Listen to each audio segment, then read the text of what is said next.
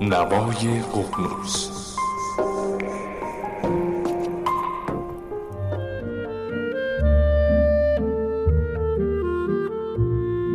خانوم ها آقایان همراهان گرامی سلام. شما به ششمین اپیزود نوای ققنوس گوش می‌کنید. توی این اپیزود می‌خوایم در ادامه اپیزود قبلی بریم سراغ گونه متفاوتی از داستانهای تعلیفی داستانهای ژانر که قبل از این به طور کامل دو از اونها رو براتون تعریف کردیم و از نویسنده های مجموعه ژانر هیلا محمد حسن سواری و زوها کازمی گفتیم حالا قصدمون اینه که درباره ژانر جنایی با شما صحبت کنیم.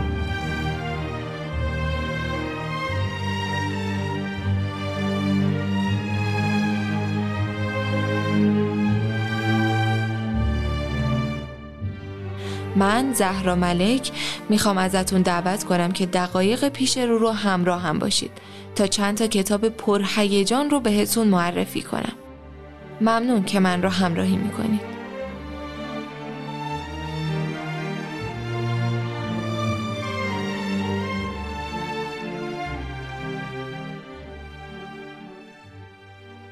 بهتر قبل هرچی بریم سراغ چند تا اثر ناماشنا که تو دسته بندی ها زیر عنوان ژانر جنایی قرار می گیرن. فیلم جنایی یکی از محبوب ترین گونه های سینمایی سراسر دنیاست که به مردم عادی اجازه میده از طریق همزاد پنداری با شخصیت های اصلی و روی پرده سینما لذت قانون شکنی رو تجربه کنه. برای معرفی این گونه اول باید بریم سراغ پدرخوانده.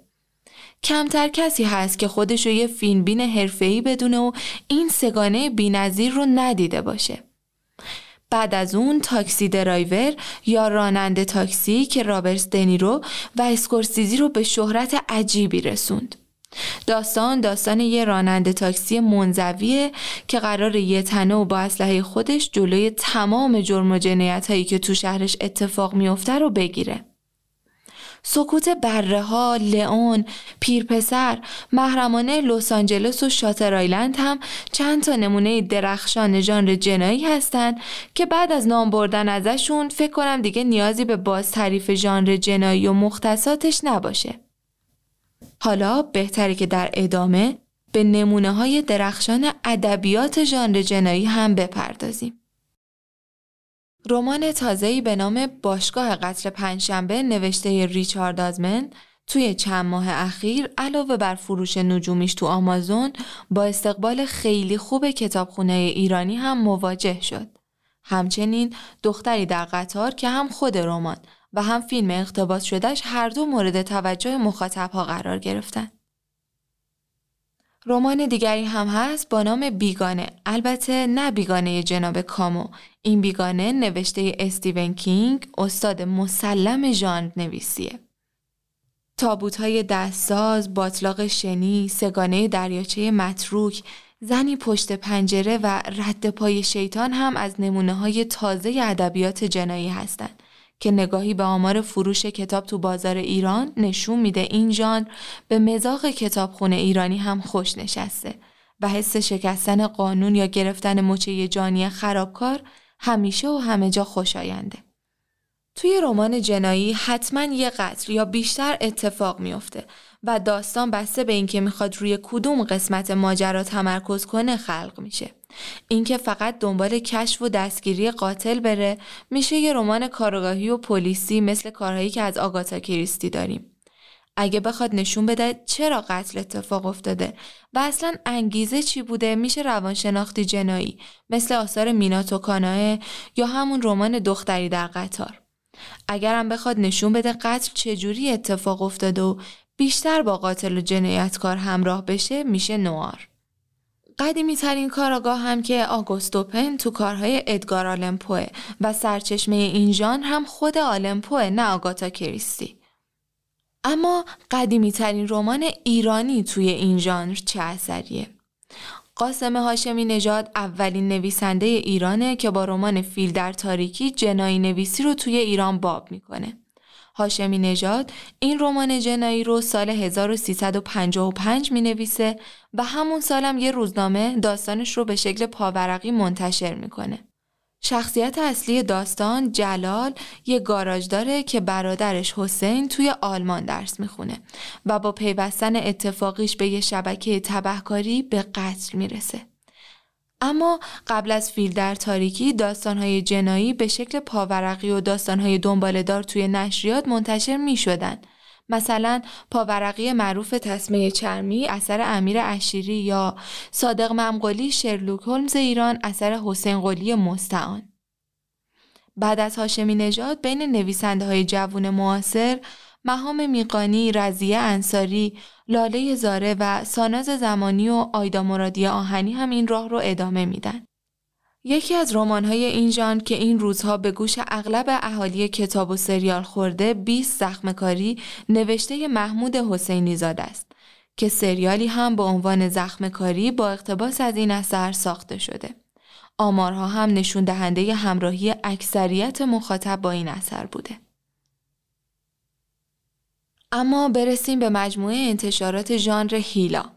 همونطور که قبلا گفتیم تو تابستون 96 با چهار عنوان کتاب به نامهای مرداد دیوانه، خاک آدم پوش، کاچاوارونند و جمجمه جوان به بازار کتاب راه پیدا می‌کنه. توی این مجموعه تنها اثری که جنایی نوشته شده بود رمان جمجمه جوان اثر خانم لاله زاره بود. ایشون که قبلا با اسم مجگان زاره کتابهای زیادی منتشر کرده بود و مخاطبهای زیادی هم داشت این بار شانس خودش رو با یه جنایی استخوندار و پر ادعا شروع کرد که بیشتر تمرکزش روی این سوال بود که قاتل کیه؟ پس در نتیجه رفت سراغ زیر ژانر پلیسی و به ژانر جنایی معمایی نزدیکتر شد. لاله زاره که لقب آگاتا کریستی ایران رو داره و سردبیر مجله سرنخ، حوادث و جنایی هم بوده، اولین زنیه که در مقام نویسنده اقدام به نوشتن رمان‌های جنایی کرده. رمان جمجمه جوان ایشون که تا امروز سه نوبت هم به چاپ رسیده با روایت کردن شواهد یک قتل شروع میشه. اینطوری که اول داستان موقع گودبرداری از یه ساختمون قدیمی تو خیابون مروی یه جمجمه به چنگک لودر گیر می‌کنه و از دل اتاق خواب بیرون میاد. یه شروع ترغیب کننده برای کسی که می‌خواد رمان جنایی معمایی بخونه. اتفاقا کتاب حجم کمی هم داره و خوندن 135 صفحه واسه کتابخونه حرفه‌ای کار یه بعد از ظهر روز تعطیله. جمجمه جوان از نظر منتقدین حوزه ادبیات ژانر پلات خوبی داره و نویسنده تونسته به خوبی از پس چفت و بست های داستان و روابط علی و معلولیش بر بیاد. بخشی از کتاب جمجمه جوان رو با هم بشنویم.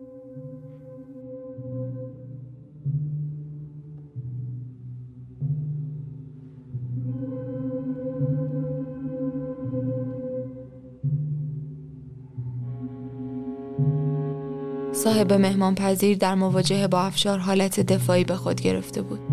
به خصوص وقتی ازش راجع به فهرست مهمانان چند وقت اخیر سوال می کرد. افشار احتمال می‌داد که آنجا گاهی ثبت اسم مسافر را زیر سیبیلی رد کنند یا بدون کارت شناسایی قبولشان کنه. مجبور شده بود کمی بترساندش و او هم زود داده بود و بعد از دیدن عکس گلرخ از ملاقات او با مرد غریبه ای توی مهمان پذیر حرف زده بود. افشار مطمئن بود که مرد اشتباه نکرده هم برای اینکه گلرخ زن زیبایی بود و معمولا نگاه مردها رو به خودش جلب می کرد و همین که صاحب چنین جاهایی شم قوی برای تشخیص ملاقات های عادی از غیر عادی دارند.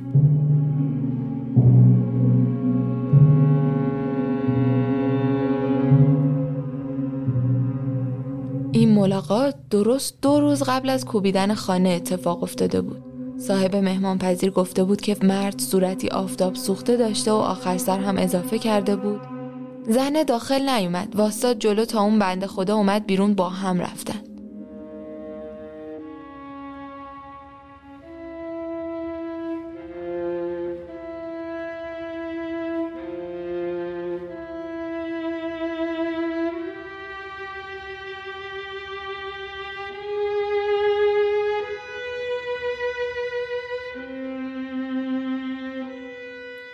در ادامه اثر نخست لاله زاره در مجموعه ژانر کتاب دومی هم سال بعدش منتشر شد با عنوان بیتابوت.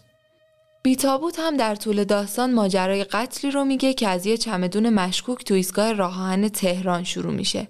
یه چمدون که با تیکه های بدن جسدی پر شده که هویتش مشخص نیست.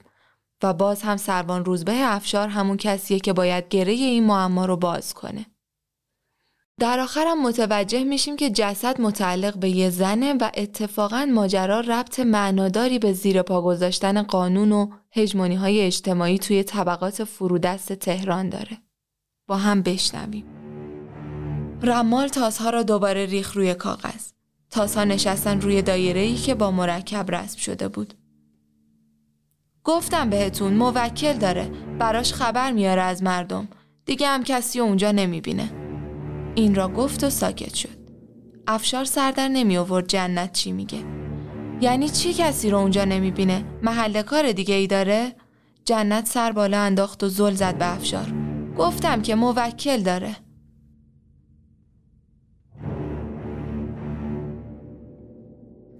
تو مجموعه ژانر هیلا رومانی هم به قلم ساناز زمانی وجود داره.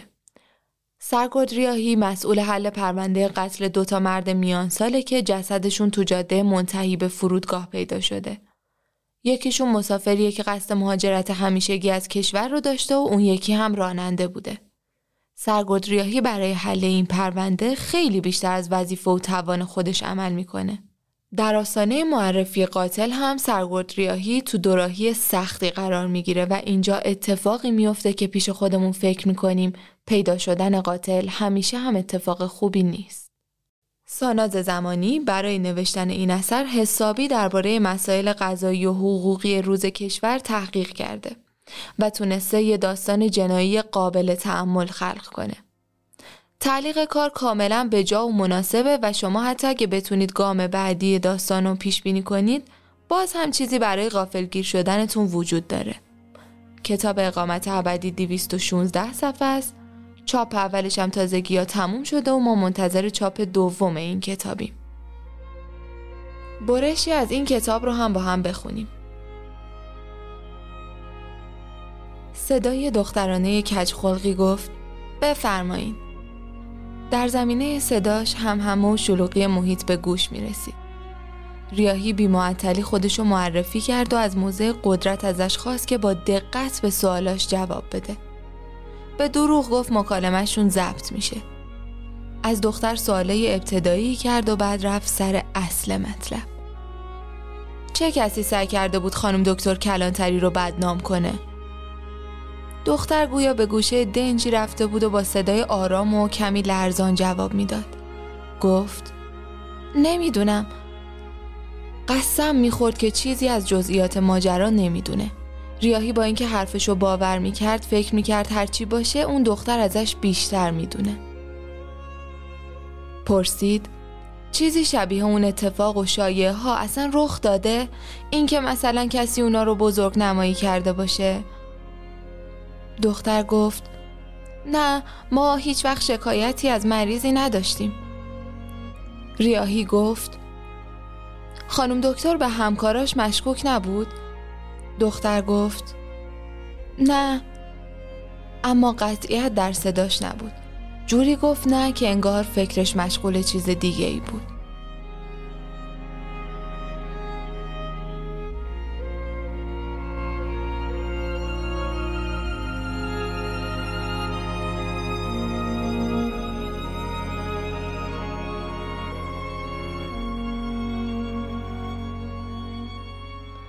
سامان نورایی نویسنده جوونه که توی مراسم رونمایی از مجموعه ژانر هیلا کنار باقی ژان نویسا اثرش رو به مخاطبای داستان ایرانی معرفی می‌کنه.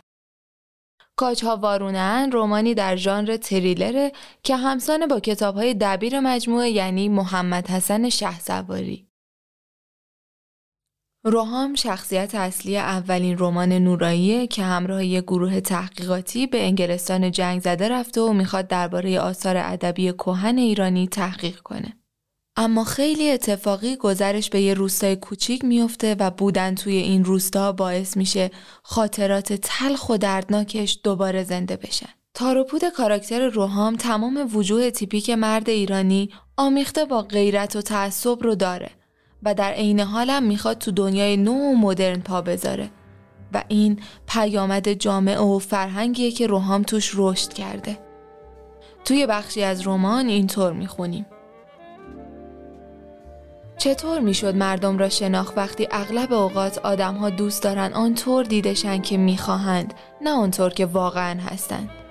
باید در صفحات تاریخ به عقب برگشت و سرمنشه این نقصان را پیدا کرد که از کجا آدمیزاد تصمیم گرفت هر چیزی جز خودش باشد.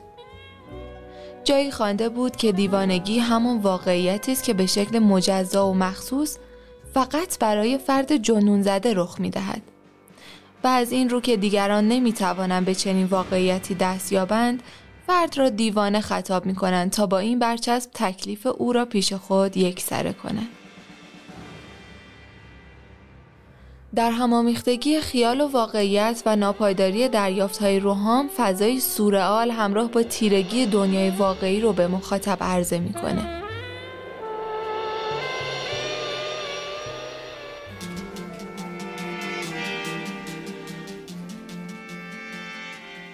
جدیدترین اثری که به مجموعه ژانر هیلا اضافه شده رومانی با عنوان پیراهنی بر آب نوشته لیلا باغری این کتاب که 280 صفحه است و سال 97 برای اولین بار منتشر شده تو دستبندی ژانر فانتزی قرار می‌گیره. ژانری که قبل از این زوها کازمی هم به عنوان گونه ادبی داستانش انتخابش کرده بود. رمان پیراهنی بر آب تو دوران خشکسالی و قحطی روایت میشه و قهرمان داستان پری راهی مسیر عجیب و غریبی میشه که باید از همه موانعش عبور کنه. یه شهر زیرزمینی و موجودات خیالیش که از دل تاریخ و اساتیر ایرانی بیرون اومدن. داستان تعلیق خیلی خوبی داره و با اینکه تو شمایل مدرن روایت میشه پیوندش رو با ریشه های کوهن پارسی حفظ کرده. بعد از نظریات کارل گوستاو یونگ ژانر فانتزی از اینکه فقط برای مخاطب کودک و نوجوان نوشته بشه خارج میشه. و امروز ما می‌دونیم که پیوند انسان با کهن الگوها و اساتیر چیزی نیست که با گذشتن از کودکی و رسیدن به بزرگسالی از بین بره. بخشی از این کتاب رو هم براتون می‌خونم. اتار زیر بازوی لرزان پری رو می‌گیره و از پله ها میکشدش بالا. کمکش می‌کنه تا از حفره بگذره. داخل حجره شربت شیرین و خنکی میریزه توی حلق پری. پارچه سفیدی هم روی زخمش میبنده. روی تمام تن پری عرق سرد نشسته و میلرزه اما می‌خواد زودتر از این جای پر جانور بیرون بزنه. دست می‌گیره به سکو و بلند میشه و مثل پاندول ساعت بدنشو تکون میده و لنگان لنگان بیرون میره. گیوه چی کجاست؟ اتار بدون اینکه نگاهش کنه خطایی می‌کشه روی یه چوب بلند. یکم پایین تر.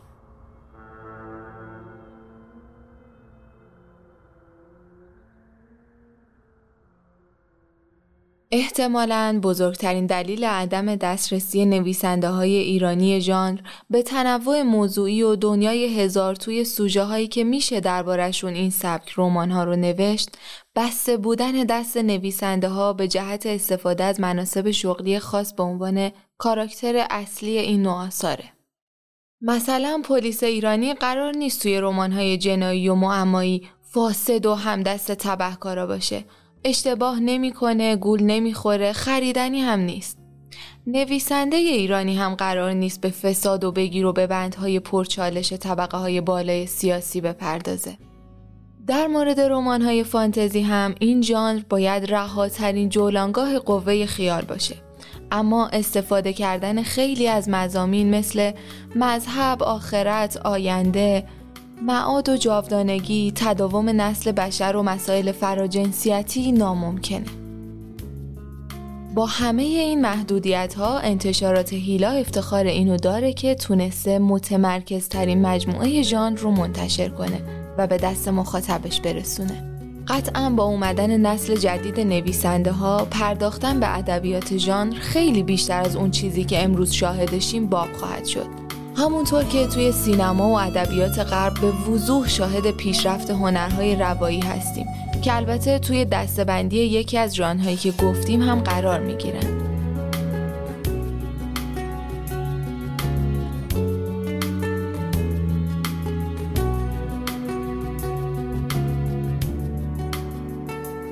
سپاسگزارم که گوش سپردید به نوای ققنوس و وقت گرانبهاتون رو با ما شریک شدید. باعث مسرت ماست اگر این سلسله پادکست ها بتونه به شناخت بهتر شما از مجموع آثار گروه انتشاراتی ققنوس کمک کنه. تا بعده دیگر در پناه حق پیروز و تندرست باشید.